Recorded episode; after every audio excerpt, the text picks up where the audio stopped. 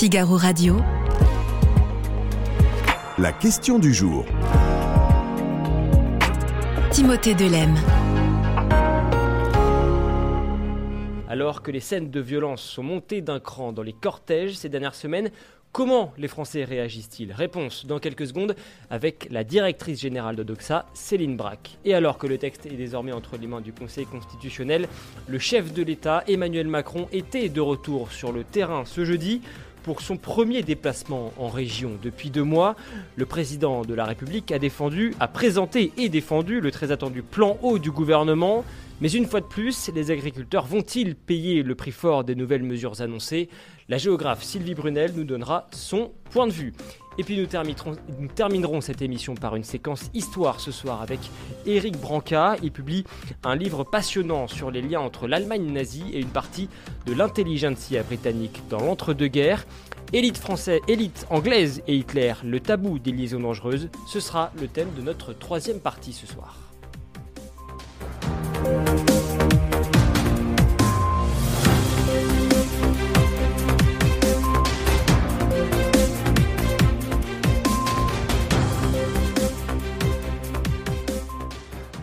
Céline Braque, merci beaucoup d'être avec nous, directrice générale d'Odoxa. Céline, les Français soutiennent-ils toujours autant le mouvement de contestation contre la réforme des retraites, malgré les différents épisodes qu'on a vus de blocage et surtout de violence ces dernières semaines qui ont émaillé les cortèges?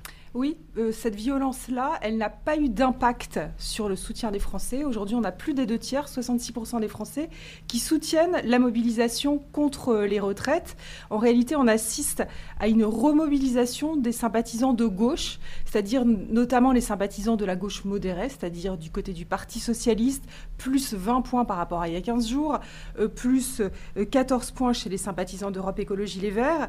Et donc à part euh, à, droite et chez Renaissance, où on a toujours évidemment un soutien au contraire de la réforme et une position anti-manifestant, eh bien on voit que euh, cette mobilisation derrière euh, les grévistes et les manifestants, elle est toujours bien là. Ça veut dire que les Français ne sanctionnent pas le mouvement malgré les, épisodes de violence qu'on a, a pu observer le 23 mars dernier et dans une moindre mesure le, le 28 euh, non, c'est-à-dire que les Français sont opposés à la violence, mais depuis le départ, on voit dans les sondages que les Français s'attendent à cette violence parce qu'ils considèrent que le film est un peu écrit d'avance et que c'est à cause du gouvernement et à cause du président de la République, c'est ce qu'ils disent hein, dans les, sondages, c'est pas moi qui le dis pour eux, euh, que euh, cette violence est montante.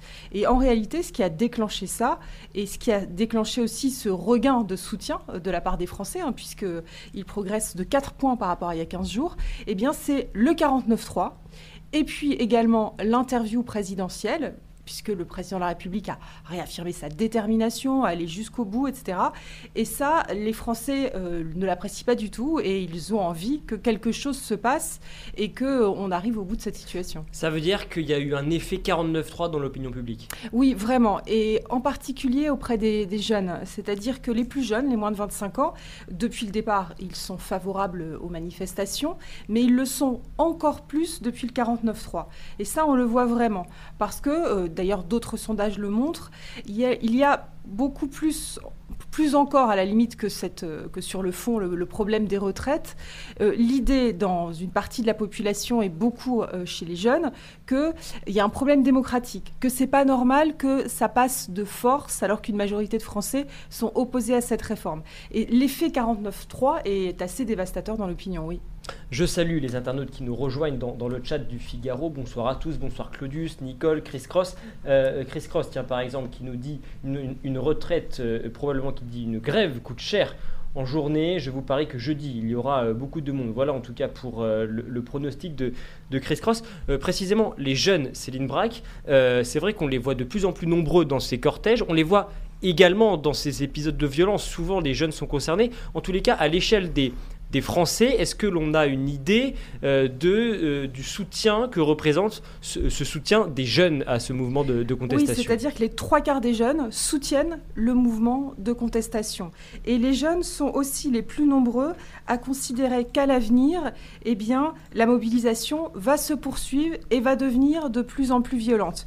Euh, aujourd'hui, on a les, les jeunes qui sont 76% à dire ça va continuer et ça va dégénérer. Et en fait, sur cette question, souvent, euh, le pronostic rejoint le souhait sur ce genre de questions. Alors ça ne veut pas dire que euh, les trois quarts des jeunes veulent qu'il y ait des violences, mais en l'occurrence, les jeunes ont envie quand même un peu d'en découdre avec ce gouvernement et ils sont euh, assez satisfaits de se dire que la mobilisation peut continuer tant pis, à la limite, s'il y a de la violence. Alors si l'on regarde parti par parti, est-ce que ce soutien à la mobilisation contre la réforme des retraites grimpe dans tous les mouvements, notamment, je crois que ça augmente entre autres chez les sympathisants Renaissance, donc euh, les sympathisants de la majorité présidentielle. Oui, c'est ce que je disais tout à l'heure. C'est-à-dire que là où ça progresse le plus, ce soutien, c'est auprès de la, gauche modérée. C'est-à-dire qu'on avait une petite baisse du soutien il y a 15 jours, juste avant l'épisode 49.3. Et là, ça a remobilisé les sympathisants du PS, plus 20 points, les, les sympathisants d'Europe Écologie, plus 14 points.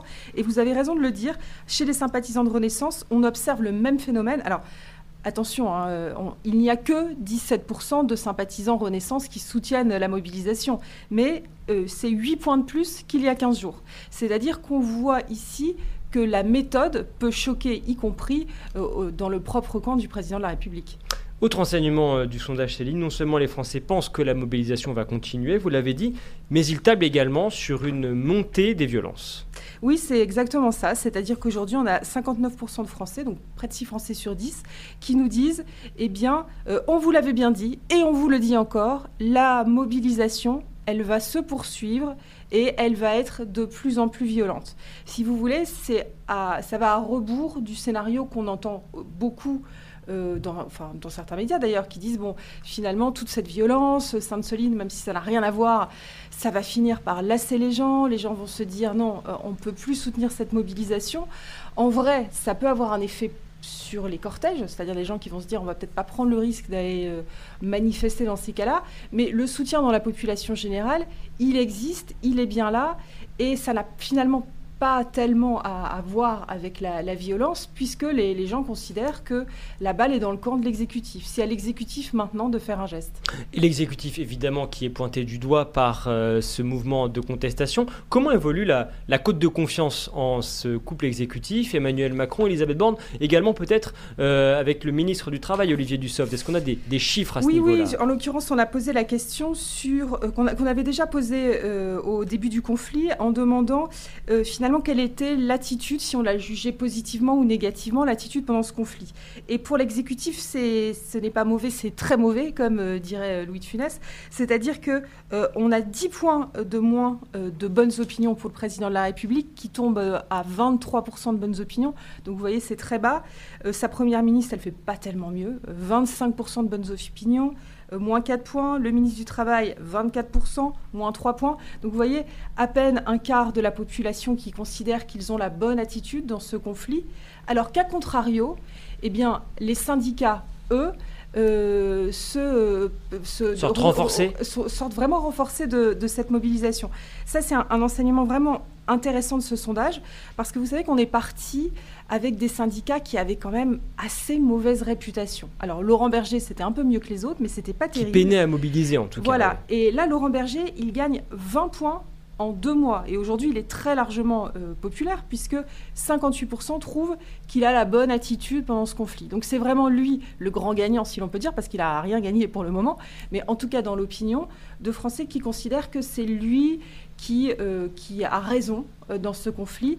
Il faut dire aussi que Laurent Berger, c'est le, le plus consensuel euh, de, de, tous les syndicalistes. Secrétaire général de la CFDT, hein, bien sûr. Voilà, c'est vrai, vous avez raison de le préciser. Et il peut du coup recueillir de bonnes opinions auprès de sympathisants de gauche, de sympathisants du centre, de sympathisants de droite, de non-partisans.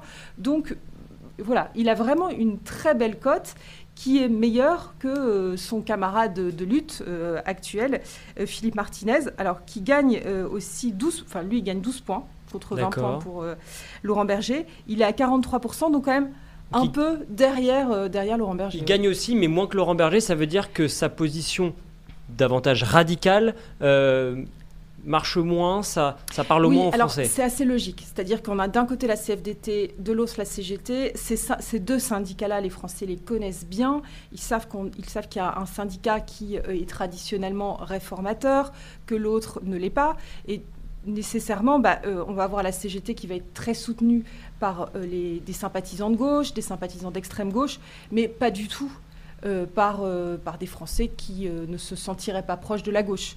Donc ça explique cela, mais on voit quand même qu'il y a quelque chose qui a été positif pour les syndicats dans ce conflit, même si pour l'instant, eh bien, toutes leurs revendications ont, vraiment échoué. N'ont pas été entendues. Une revendication des syndicats euh, assez récente, c'est celle, cette proposition de médiation euh, proposée précisément par euh, Laurent Berger. Comment est-ce que cette, cette idée euh, d'une médiation, donc euh, en clair pour mettre, euh, faire une pause dans, ce, dans cette réforme, dans l'adoption, dans le processus d'adoption de cette réforme. Comment est-ce que cette idée de médiation est accueillie par les Français? Je vous ai dit que les Français aimaient bien Laurent Berger, désormais, et donc ils aiment bien ce qu'il dit, puisque c'est lui qui a eu cette idée. Et les c'est une bonne idée pour les Français. Oui, c'est 78% de Français qui nous disent eh bien, cette idée de on met pause sur la réforme pour pouvoir se rencontrer, oui, c'est une bonne idée. Et euh, à peu près tous les Français euh, considèrent que c'est bien, y compris euh, les sympathisants de droite. Je vous disais tout à l'heure que les sympathisants de droite, ce sont les moins favorables à la mobilisation. Ce sont ceux aussi qui, eux, peuvent au moment où il y a des, euh, violences, eh être beaucoup plus en retrait sur les soutiens à la mobilisation, eh euh, là, sur cette idée de pause, 68% nous disent, eh bien, c'est une bonne idée de faire cette pause pour pouvoir discuter entre euh, syndicats et gouvernement. Alors, je reviens sur la question du couple exécutif et en particulier d'Emmanuel Macron euh, euh, dont nous parlions euh, tout à l'heure. les solutions pour lui ne sont pas pléthores pour trouver une porte de sortie à, cette crise. Vous en avez testé deux, Céline, dans votre sondage cette semaine. remaniement ministériel et ou dissolution de l'Assemblée nationale. Est-ce que ces hypothèses sont validées dans l'opinion publique? Oui, on sent que l'opinion publique a envie de trouver une porte de sortie. Et ces deux idées-là, elles sont soutenues par 6 Français sur 10, 61% pour le remaniement avec changement de Premier ministre et 58% pour des élections législatives.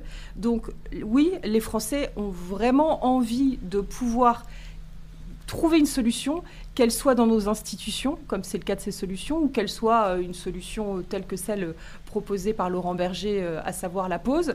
Donc il y a vraiment cette envie-là. Et puis, il faut dire aussi que les Français n'ont pas une bonne opinion d'Elisabeth Borne du tout. Il y a moins d'un quart des Français qui l'apprécient. Ils veulent son départ, Elisabeth Borne? Et donc ils veulent très clairement son départ même si en ce moment c'est plus le président de la République qui prend des mauvais coups dans les sondages plus qu'Elisabeth Borne, mais elle est vraiment très impopulaire, presque aussi impopulaire que l'était euh, euh, Manuel Valls au moment de la loi travail, où c'était vraiment catastrophique. Donc là, elle est presque à ce niveau-là. Donc les Français aimeraient bien qu'elle parte, et ils n'ont pas une tellement meilleure opinion des députés. Donc l'idée d'avoir des législatives et de tout recommencer, que euh, finalement ça leur fasse, euh, que le résultat leur fasse plaisir ou pas, ils ont bien envie de, tenter euh, cette, cette possibilité. au regard de ce que pense l'opinion publique aujourd'hui de cette réforme, à qui est-ce que cela pourrait profiter une des solutions de l'Assemblée nationale? Plutôt du côté du Rassemblement national ou plutôt du côté de la France insoumise ou peut-être d'un autre parti? Oui, alors on a des confrères de l'IFOP qui ont fait une intention de vote qui est, qui est parue ce week-end dans le, le JDD et on voit que finalement il y a un seul parti qui gagne des points, c'est le Rassemblement national. Pour les autres, euh, on a Renaissance qui perdrait du terrain et qui se retrouverait cette fois-ci mise en minorité par euh, le Rassemblement national et la France insoumise, non pardon, par la NUPES, puisque c'est quand même l'ensemble, c'est-à-dire le Parti socialiste et euh, la France insoumise et les partis de gauche, qui se retrouveraient à touche-touche. Donc ce serait en clair euh, une Assemblée nationale, si, elle, si c'était cela, qui serait parfaitement, enfin qui serait difficilement productive, mais les Français ont bien envie de tenter cela. Et on voit que le Rassemblement national est finalement le seul attirer vraiment les marrons du feu, parce que la France insoumise a beau être en pointe euh, dans ce conflit, euh, on voit que euh, Jean-Luc Mélenchon est toujours aussi impopulaire et que son discours très va-t-en-guerre, les différents enregistrements qu'on a pu entendre ces derniers temps sur la révolution, etc., le fait de mettre à bas la République, tout ça, franchement, ça plaît pas du tout à une grande majorité de Français et ça ne renforce pas du tout les, positions de, la gauche. Merci beaucoup Céline Braque. Je vous lis euh, deux commentaires euh, pour terminer. Celui de Chardon Bleu qui nous dit qu'il fallait faire une réforme totale, tout changer et faire une réforme pérenne. Chris Cross qui lui répond quitte à réformer. Moi j'étais pour une introduction de la capitalisation, même à minima. C'est un autre débat, on pourrait y revenir dans une prochaine émission. Merci beaucoup. Beau sujet de sondage. Beau sujet de sondage. Voilà pour une idée pour ces prochaines semaines. Merci beaucoup Céline Braque, directrice générale de l'Institut Odoxa. Figaro Radio. La question du jour. Timothée Delem. Et cela ne vous a probablement pas échappé, la France a connu cet hiver un déficit pluviométrique historique, 32 jours sans pluie, soit la plus longue période de sécheresse météorologique jamais enregistrée. Pour y faire face, Emmanuel Macron a dévoilé ce jeudi son fameux plan eau, 53 mesures dont plusieurs pourraient bien impacter fortement le monde agricole. On en parle dans quelques secondes avec la géographe Sylvie Brunel, mais avant cela, voici un court extrait des annonces du chef de l'État ce jeudi. D'ores et déjà vous dire je crois dans notre agriculture. J'ai montré qu'on, depuis 6 ans, on se bat pour elle et on avance. Et je crois à notre souveraineté alimentaire. Mais il est évident qu'on aura des territoires qu'il va falloir reprocher vers d'autres schémas de culture et d'autres schémas agricoles. Qu'on a des productions agricoles qu'on connaît dans certains territoires qui vont sans doute migrer vers d'autres territoires qui ne les pratiquent pas aujourd'hui. Et qu'il va falloir réinventer des modèles agricoles dans d'autres territoires de notre République. C'est une évidence. Parce que les sols sont en train de changer, parce que le système climatique est en train de changer, et donc nous devons adapter nos modes de culture.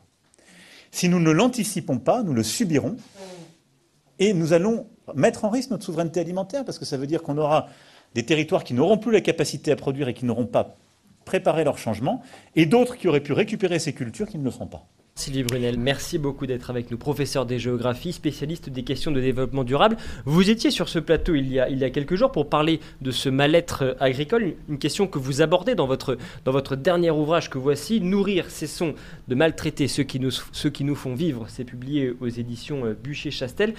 Un mal-être agricole, Sylvie Brunel, qui est renforcé par cet euh, épisode évidemment de, sécheresse que nous traversons euh, cette année et plus précisément que nous avons traversé cet hiver. Un épisode donc auquel le chef de l'État tente de répondre avec ce fameux plan eau présenté ce jeudi depuis Savine-le-Lac dans les, dans les Hautes-Alpes. Avant de revenir sur ces annonces, d'abord le constat, Sylvie Brunel, 32 jours sans pluie, c'est le record établi cette année. Pourquoi cette sécheresse hivernale est-elle particulièrement inquiétante? Le GIEC nous l'a annoncé. Il nous a dit que nous nous acheminions vers un système où les pluies manqueraient en hiver et en été et tomberaient dans ce qu'on appelle les saisons intermédiaires, c'est-à-dire à l'automne et au printemps. Alors paradoxalement, le chef de l'État nous donne un plan eau depuis la plus grande réserve d'eau artificielle d'Europe, qui est le lac de Serponçon. Donc vous voyez le paradoxe. Il faut anticiper le changement climatique. Pour anticiper le changement climatique, il faut stocker l'eau quand elle abonde pour en avoir quand elle manque. Il nous manque quoi aujourd'hui? Il nous manque réellement environ deux mois de pluie en France? Alors cette année, effectivement, et l'été dernier, nous avons un déficit de précipitation. Cela dit, en ce qui concerne la guerre des réservoirs euh, des Deux-Sèvres et de la Vendée, il faut quand même savoir que entre le mois de janvier et le 15 mars, il y a eu suffisamment de précipitations pour remplir les nappes phréatiques, même si elles restent encore un peu déficitaires, et que surtout une quantité d'eau colossale est partie vers la mer. 500 000 mètres cubes d'eau se déversaient chaque heure du marais Poitevin vers la mer, c'est-à-dire qu'elle se salinisait en pure perte. Euh, les irrigants de Sainte-Soline ne demandent que de stocker 200 000 mètres cubes, c'est-à-dire 20 minutes de ce qui partait vers la mer. Ça veut dire quoi? Ça veut dire que ces 200 000 mètres cubes de, Sainte-Soline, puisque vous en parlez, euh, c'est pas tant que ça, c'est une tempête dans un verre d'eau? Alors, ce sont des pourcentages extrêmement faibles du flux. Alors, ce, en fait, le but, c'est de créer des stocks à partir de flux. Pourquoi? Pour sécuriser la ressource pendant l'été. Alors, on nous dit qu'il va y avoir euh, de l'évaporation l'été, mais l'évaporation, c'est aussi ce qui crée un air plus frais. Et puis peut-être que ces réservoirs, on pourrait réfléchir à les arborer. Le plan d'Emmanuel Macron, qui est un plan de sobriété, il était nécessaire, il était attendu.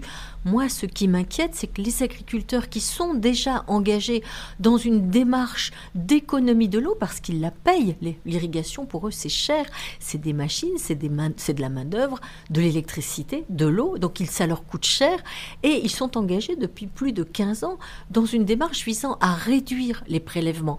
Mais il ne faudrait pas, parce que parce qu'ils sont les bons élèves, on leur inflige des restrictions supplémentaires qui vont faire que nous allons, nous, nous les Français, en payer le prix cet été quand nous serons confrontés, peut-être comme l'année dernière, parce qu'en 2021 il a beaucoup plu, mais en 2022 il n'a pas plu. Si nous sommes confrontés de nouveau à une canicule et une sécheresse cet été, il faut quand même savoir que tous les milieux agricoles souffrent, mais que les milieux naturels souffrent aussi.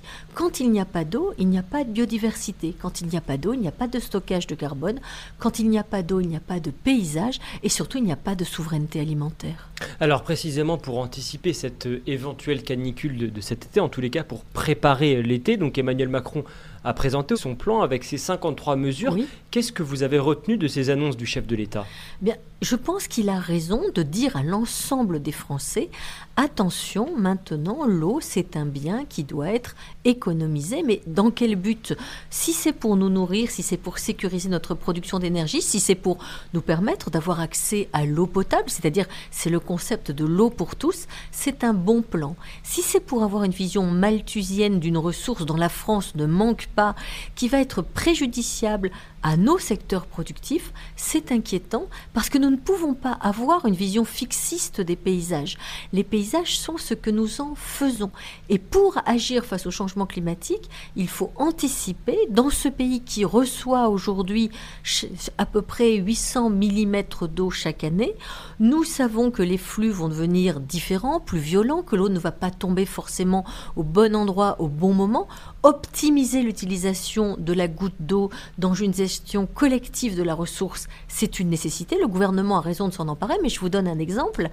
Euh, tous ces baigneurs qui vont sur les plages l'été et qui se douchent en sortant de l'eau, il faut aussi qu'ils comprennent que toute cette eau potable qui est perdue pour leur agrément, eh bien, ce n'est pas acceptable quand à côté il y a des enjeux de souveraineté alimentaire qui touche notamment en grande partie les, agriculteurs. Oui, et, pas seulement les agriculteurs, comme on dit souvent productivistes ou industriels, c'est mm. pas vrai.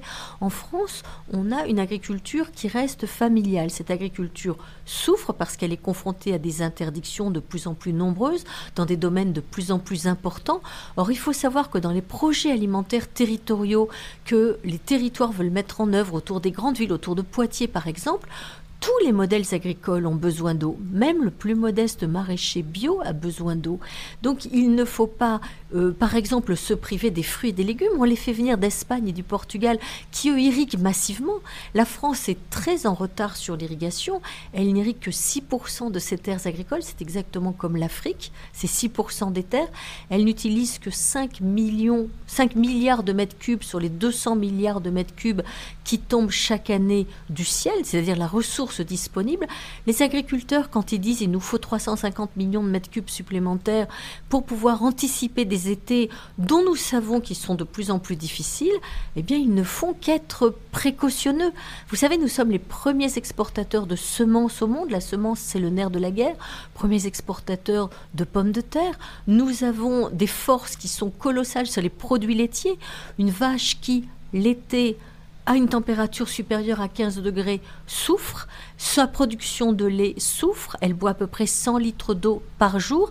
Si vous n'installez pas des abris, des brumisateurs, si vous ne prévoyez pas qu'il y ait un système d'abreuvement sécurisé, eh bien nous allons tous en souffrir en premier lieu, bien sûr, les agriculteurs, mais c'est chacun d'entre nous. Et on ne peut pas avoir une agriculture qui dépend de plus en plus d'une concurrence déloyale. On ne peut pas avoir des Français qui se serrent la ceinture dans les magasins aujourd'hui, alors que nos paysages, notre indépendance alimentaire, notre énergie aussi, parce qu'il ne faut pas oublier que les agriculteurs sont des producteurs d'énergie, mais aussi le stockage du carbone dans le sol, dépendent de la sécurisation de la ressource en eau. Une réserve d'eau, c'est du stockage de carbone et c'est surtout la vie. Ce sont des oiseaux, ce sont des insectes, ce sont des poissons, ce sont des activités nautiques, c'est de la valeur pour le foncier, ce sont des paysages qui sont très beaux. Je trouve très dommage que à Sainte-Soline, comme ailleurs, eh bien, euh, les agriculteurs se heurtent à une sorte de haine sociétale, alors qu'en réalité, ils essaient juste de nous nourrir, Timothée, nous nourrir. Il faut comprendre ça en façonnant la beauté de nos paysages. Nous nourrir. Ils n'irriguent pas pour le plaisir. Alors, on va revenir sur, sur euh, un, certain nombre de sujets que vous venez de, de, développer. Avant cela, je vous lis ce message de Chris Cross qui nous dit on est très mauvais, paraît-il, en récupération des eaux usées, contrairement à l'Italie à l'Espagne et en Israël.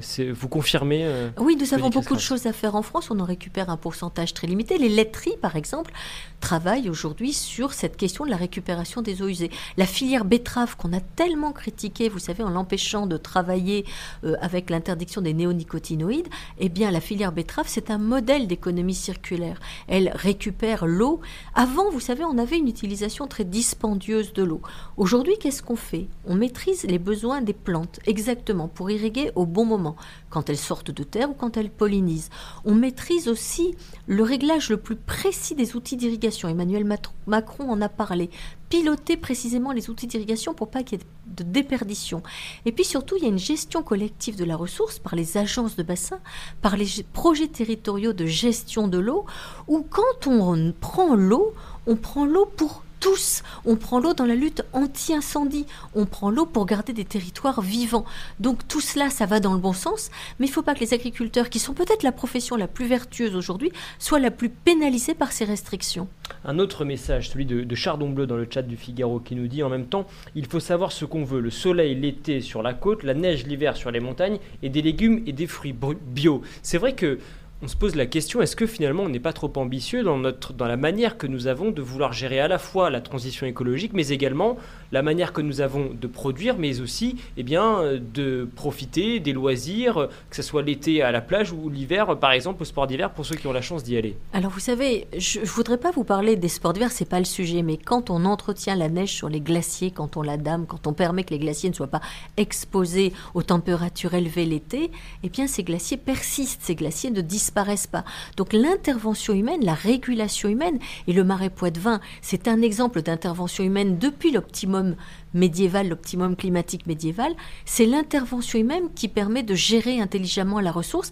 Nos paysages ne cessent d'évoluer, il faut avoir une vision dynamique et il faut surtout faire confiance à ce secteur productif qui est pleinement engagé dans la transition agroécologique, dans la transition verte, dans la durabilité.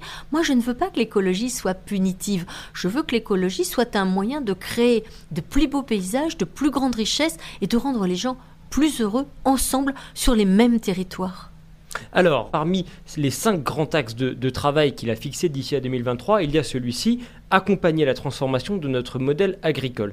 Est-ce que cela veut dire, quand on lit entre les lignes, qu'on va demander encore plus d'efforts à nos agriculteurs?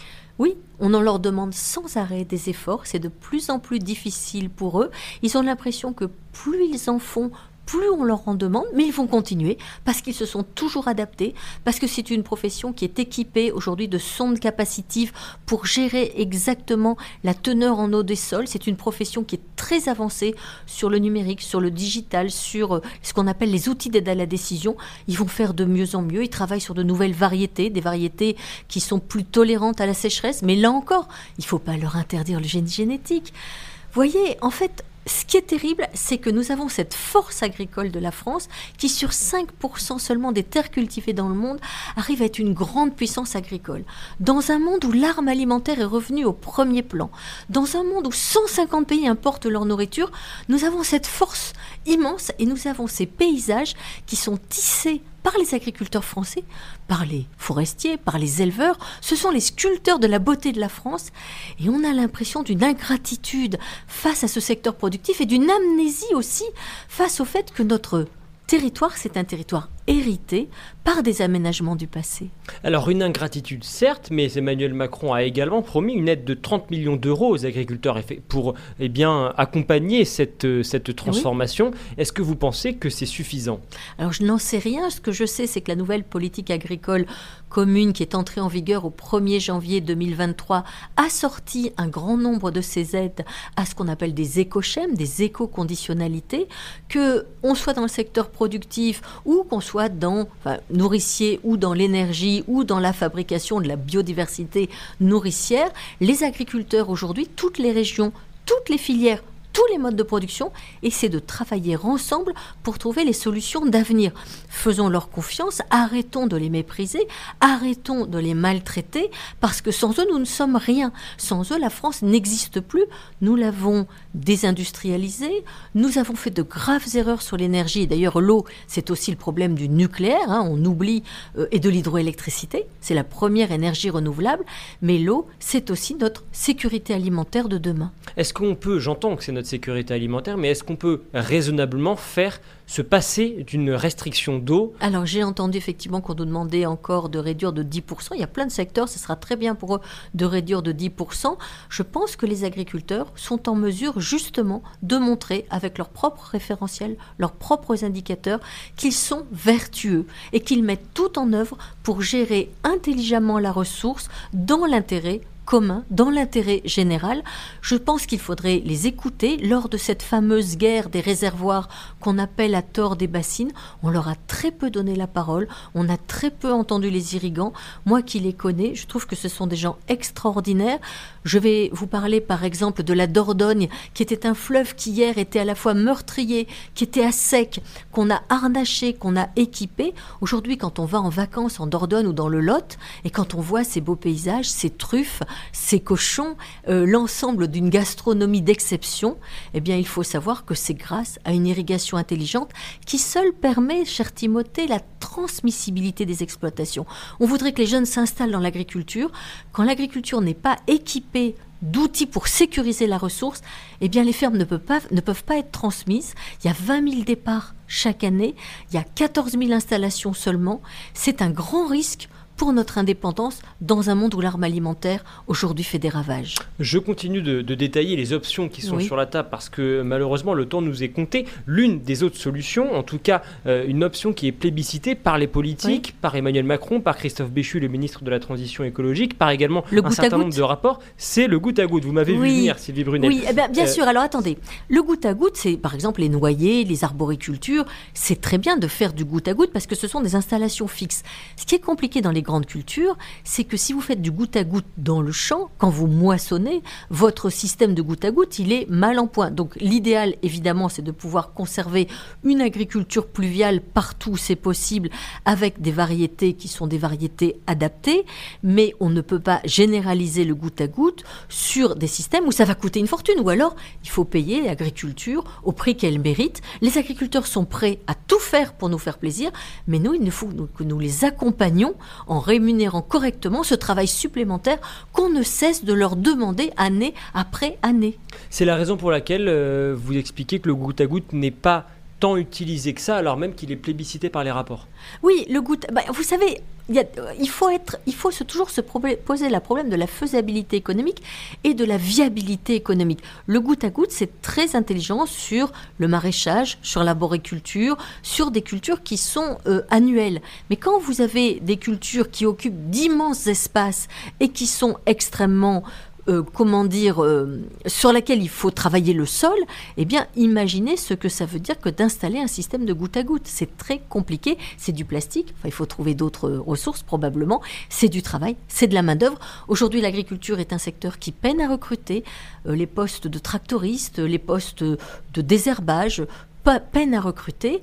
Ils le feront, ils le feront s'il le faut, mais accompagnons-les. Avec euh, évidemment un coût également que cela représente. Merci beaucoup Sylvie Brunel d'avoir été avec nous et sachez que le récapitulatif en détail bien sûr de ces annonces d'Emmanuel Macron est à retrouver sur le Figaro.fr. Je rappelle également votre dernier ouvrage comme je l'ai fait en début, de, en début de votre intervention, Nourrir, cessons de maltraiter ceux qui nous font vivre. C'est passionnant et c'est à retrouver bien sûr dans toutes les bonnes librairies. Merci, encore Sylvie Brunel d'avoir été avec nous. Figaro Radio. La question du jour. Timothée Delem puis nous allons continuer en faisant un bond 100 ans en arrière à présent, et plus précisément dans les années 1930, une époque marquée par la montée de l'idéologie nazie en Allemagne, une idéologie mortifère dont la fascination s'est malheureusement répandue jusqu'en Grande-Bretagne, à en croire en tout cas l'historien Eric Branca, au point de séduire toute une frange de son intelligentsia. On en parle avec lui dans quelques secondes, ne bougez pas. You know, my age doing it, it would be different. So I don't say it's my opinion of her really. So you know, you've got to look at the person who's teaching her to do it. it. Is the problem. I don't know if she fully understood maybe the significance of what they're doing, or even if her father did as well. Because obviously there was a lot of uncertainty about the Nazis before they came into power, and even when they were in power, I think a lot of people didn't understand maybe the extent of what they were doing.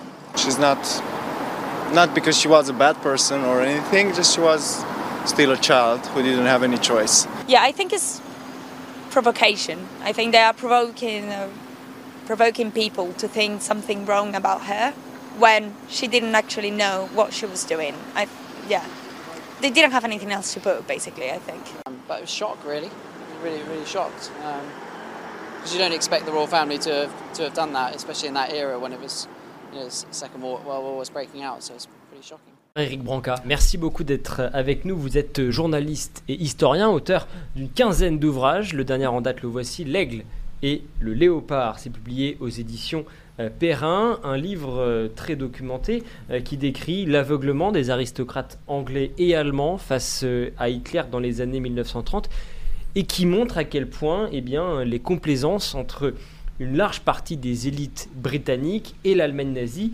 étaient malheureusement bien plus graves qu'on ne l'imagine. Alors, je vous arrête tout de suite. Vous avez parlé des aristocrates. Les aristocrates, c'est la face émergée de l'iceberg.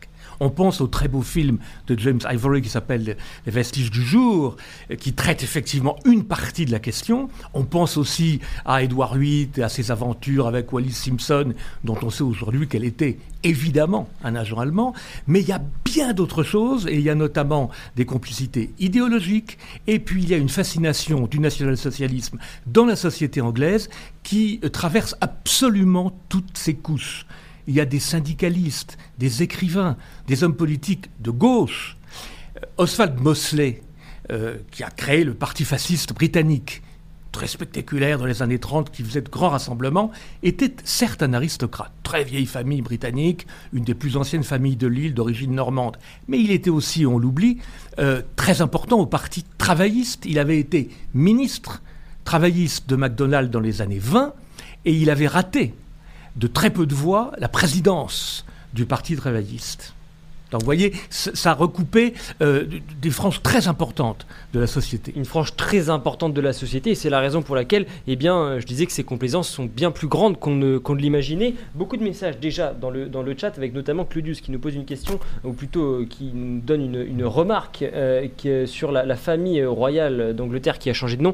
On va revenir bien sûr sur cette question parce que vous l'abordez dans votre ouvrage, mais avant cela, euh, je voudrais continuer, Eric Branca, euh, sur cette, cette question de la euh, collaboration. Il y avait les collaborationnistes purs et durs, vous, vous en mentionnez certains, -hmm. vous donnez quelques exemples dans votre livre, mais il y avait aussi ceux qui défendaient l'apaisement avec l'Allemagne. Il y avait donc Absolument. deux, deux catégories distinctes. Absolument. Alors, moi, je n'emploie pas le mot collaborationniste parce que ça fait euh, allusion à l'occupation et l'Angleterre, heureusement pour elle, et heureusement pour nous, surtout heureusement pour nous, n'a pas été occupé.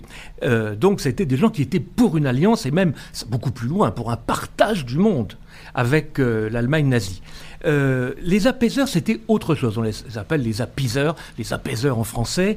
C'est Chamberlain, c'est Halifax. Ce sont des gens qui étaient des calculateurs et qui considéraient que ma foi, si Hitler fichait la paix à l'Empire britannique, et c'était d'ailleurs le programme d'Hitler, de laisser l'Angleterre gérer son empire comme elle le souhaitait. Et c'était très important à l'époque pour l'Angleterre, parce que ça commençait à craquer de partout, notamment en Inde. Si donc euh, il y avait une entente là-dessus, on pouvait le laisser prendre des gages en Europe centrale, pourquoi pas aller jusqu'en Russie dans des entretiens très intéressants avec de avec des journalistes britanniques, il ne cache pas son, son, son programme de colonisation de l'Europe de l'Est et de la Russie. Donc ça, ça ne les gênait pas. Et évidemment, tout ça se faisait sur le dos de la France. Et ça explique toute la politique de concession euh, à partir de 1936 jusqu'à Munich. Mais il n'était pas idéologiquement nazi pour autant, c'était de la réelle politique, on dirait en anglais la balance of power, la politique d'équilibre. Est-ce que ça veut dire pour eux que est-ce que ça veut dire que pour eux Hitler était de bonne volonté? Ah oui, ah oui, pour Chamberlain, jusqu'au bout, Hitler était un homme de bonne volonté, un chic type, disait-il, euh, jusqu'en 1939. C'est-à-dire jusqu'à l'extrême fin de la politique d'apaisement. Quand Hitler a déchiré sa promesse de Munich, a envahi la Tchécoslovaquie en, le 15 mars 39, là, il s'est rendu compte qu'il était allé beaucoup trop loin et il a un peu redressé la barre. Mais c'était évidemment trop tard. Et pour son ministre des Affaires étrangères, Halifax, euh, ça n'était même pas suffisant. Il fallait aller encore plus loin. Et on reviendra peut-être sur Churchill et son rôle vraiment décisif en 1940. Mais si Churchill n'avait pas été là, il y avait de la part d'Halifax des négociations directes avec l'Allemagne en vue d'une paix séparée.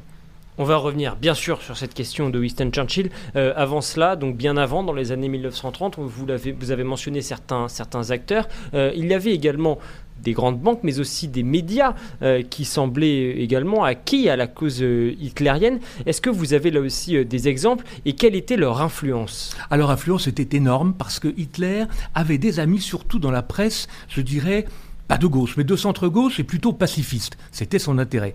Et notamment, il y avait un homme qui s'appelait Lord Rothermere, qui était, qu'on appelait le Press Lord, qui avait le Daily Mail, le Daily Mirror, des journaux qui tiraient à 1 euh, million, 2 millions d'exemplaires à l'époque, et bien d'autres, et qui faisait vraiment la promotion du national-socialisme comme un système euh, qui pouvait, en Allemagne même et en Europe, euh, bloquer les progrès du communisme, et qui le cité en exemple, qui le citait en exemple. Lord Rossermer avait sur son bureau, euh, enfin derrière son bureau, un, portrait d'Hitler et avait envoyé sa propre photo à Hitler, qui lui, semble-t-il, ne l'avait pas accroché dans son propre bureau. Mais enfin, c'est vous dire, il est allé dix fois en, Allemagne à ce moment-là.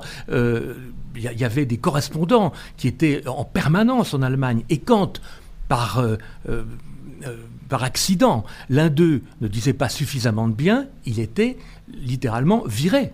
Ce qui s'est passé euh, pour un certain John Reed au Times de Londres, qui a été euh, euh, licencié à la demande personnelle d'Hitler et malgré l'intervention d'Halifax. Des messages à nouveau dans le chat sur la question de la famille royale. Alors on va y venir. Euh, on a entendu d'ailleurs tout à l'heure la réaction de certains euh, citoyens britanniques qui réagissaient à cette euh, photo, une photo qui a fait polémique avec cette. on voit la future reine Elisabeth II, on voit Elisabeth II, on voit là cette une du Sun, ce tabloïd britannique. Donc elle était alors enfant, elle fait un salut nazi encouragé par son oncle Hilar qu'on voit sur cette photo, le roi Édouard VIII. Cette scène se passe en 1933.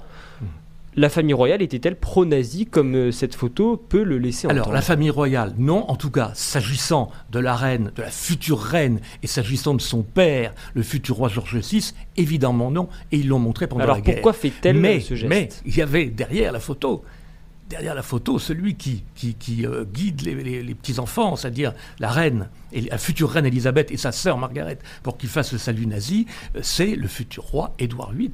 Donc euh, l'oncle d'Elisabeth II. L'oncle d'Elisabeth qui, lui, était tout à fait acquis à ces idées et qui avait d'ailleurs comme cousin et, comme mentor un personnage assez sinistre qui s'appelait Édouard à l'anglaise de Saxe-Cobourg-Gotha, qui était lui-même, qui avait pris la nationalité allemande en 1913 et qui était gradé et dans la SS et dans la Wehrmacht.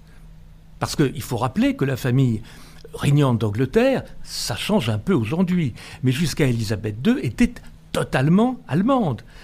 C'est-à-dire famille de Hanovre depuis le XVIIIe siècle. Donc il y avait du sang allemand. Ah ben ils étaient totalement allemands, totalement allemands jusqu'à euh, jusqu'à Élisabeth. Hein, c'était, les Hanovre et à partir de Victoria, les Saxe-Cobourg-Gotha. Donc c'était une famille euh, d'origine allemande qui avait d'ailleurs pour devise, une devise allemande, jusque leur changement de nom en 1917. Ils ont changé de nom en 1917 parce que c'était quand même un peu énorme en pleine guerre de 14, alors qu'il y avait déjà 500 000 Anglais au tapis de garder un patronyme allemand. Et donc c'est là le début de la dynastie Windsor. Absolument. Ils se sont appelés Windsor et ils ont euh, abandonné le patronyme de Saxe-Cobourg-Gotha.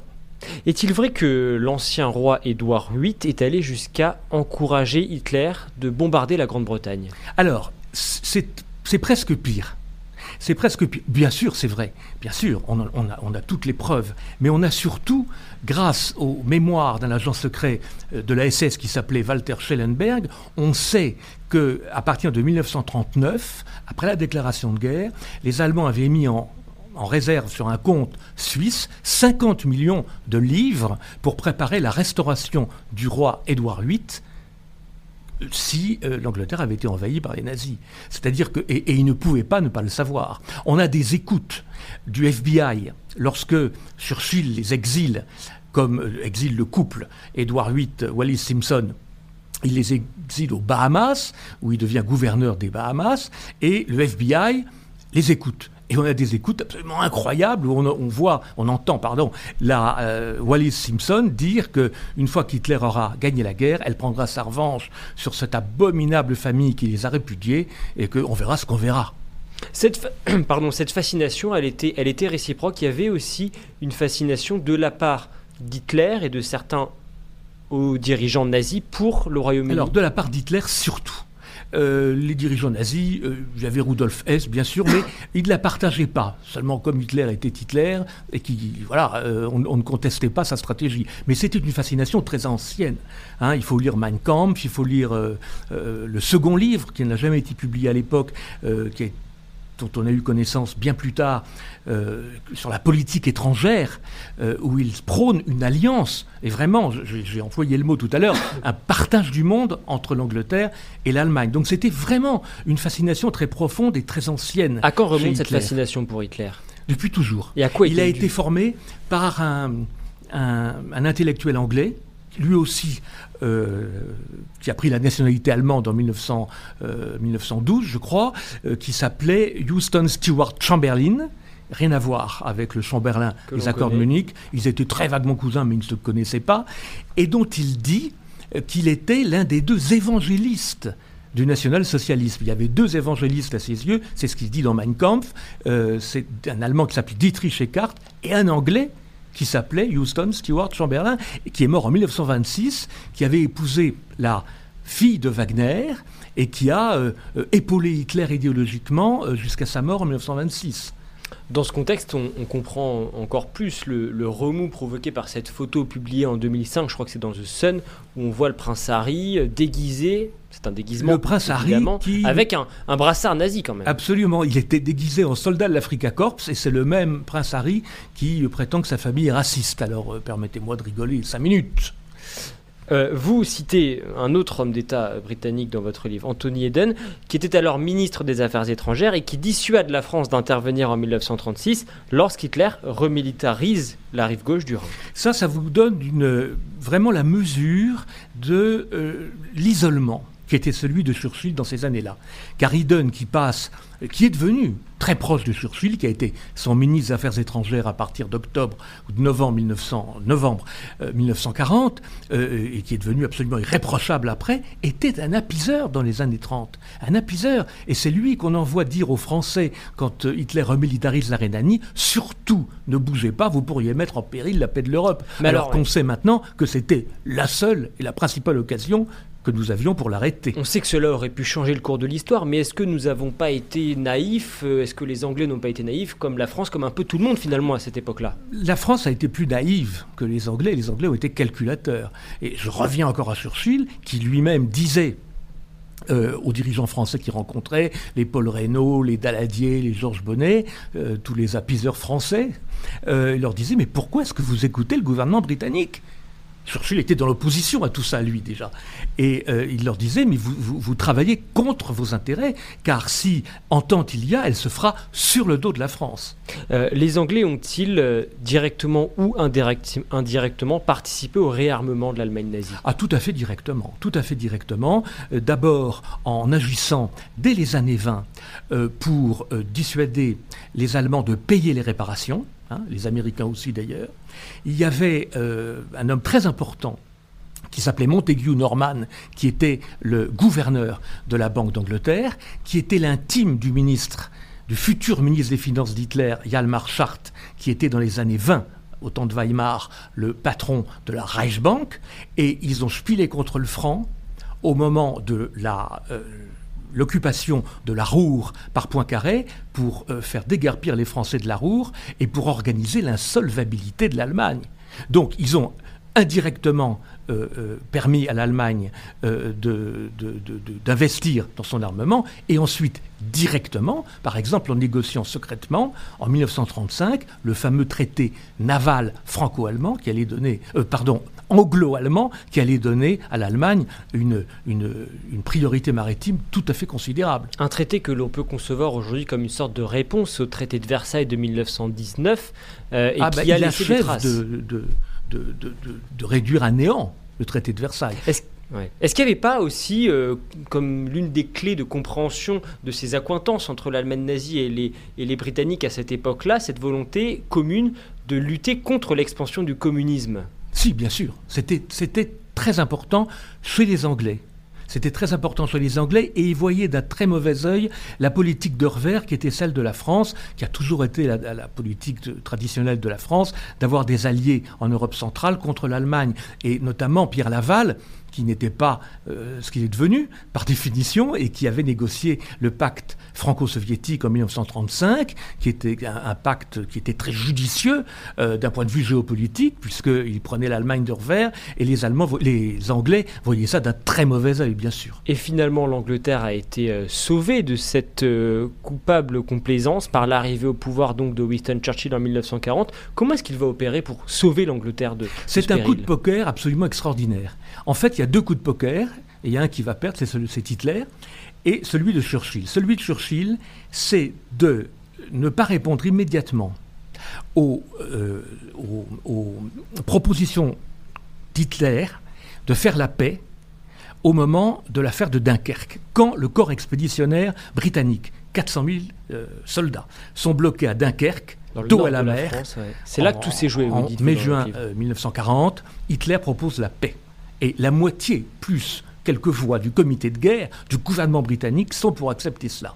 Hitler dit, on les bloque, si euh, la Wehrmacht avance, on détruit euh, le corps expéditionnaire, par conséquent, ils vont signer la paix. Et Churchill dit, laissez-moi quelques jours avant de répondre, nous allons tenter le rembarquement. Et si le rembarquement rate, évidemment, euh, nous verrons. Et donc, il va se servir de ces huit jours de répit pour tenter et pour réussir la fameuse opération Dynamo, le rembarquement du corps expéditionnaire, et Hitler lui-même va perdre son euh, coup de poker, puisque euh, la Luftwaffe ne va pas suffire à détruire la flotte britannique et le corps expéditionnaire. Merci beaucoup Eric Branca, c'est passionnant et si vous voulez prolonger nos échanges, je vous recommande cet ouvrage, euh, L'aigle et le léopard, les liaisons dangereuses entre l'Allemagne et le Troisième Reich. Merci beaucoup.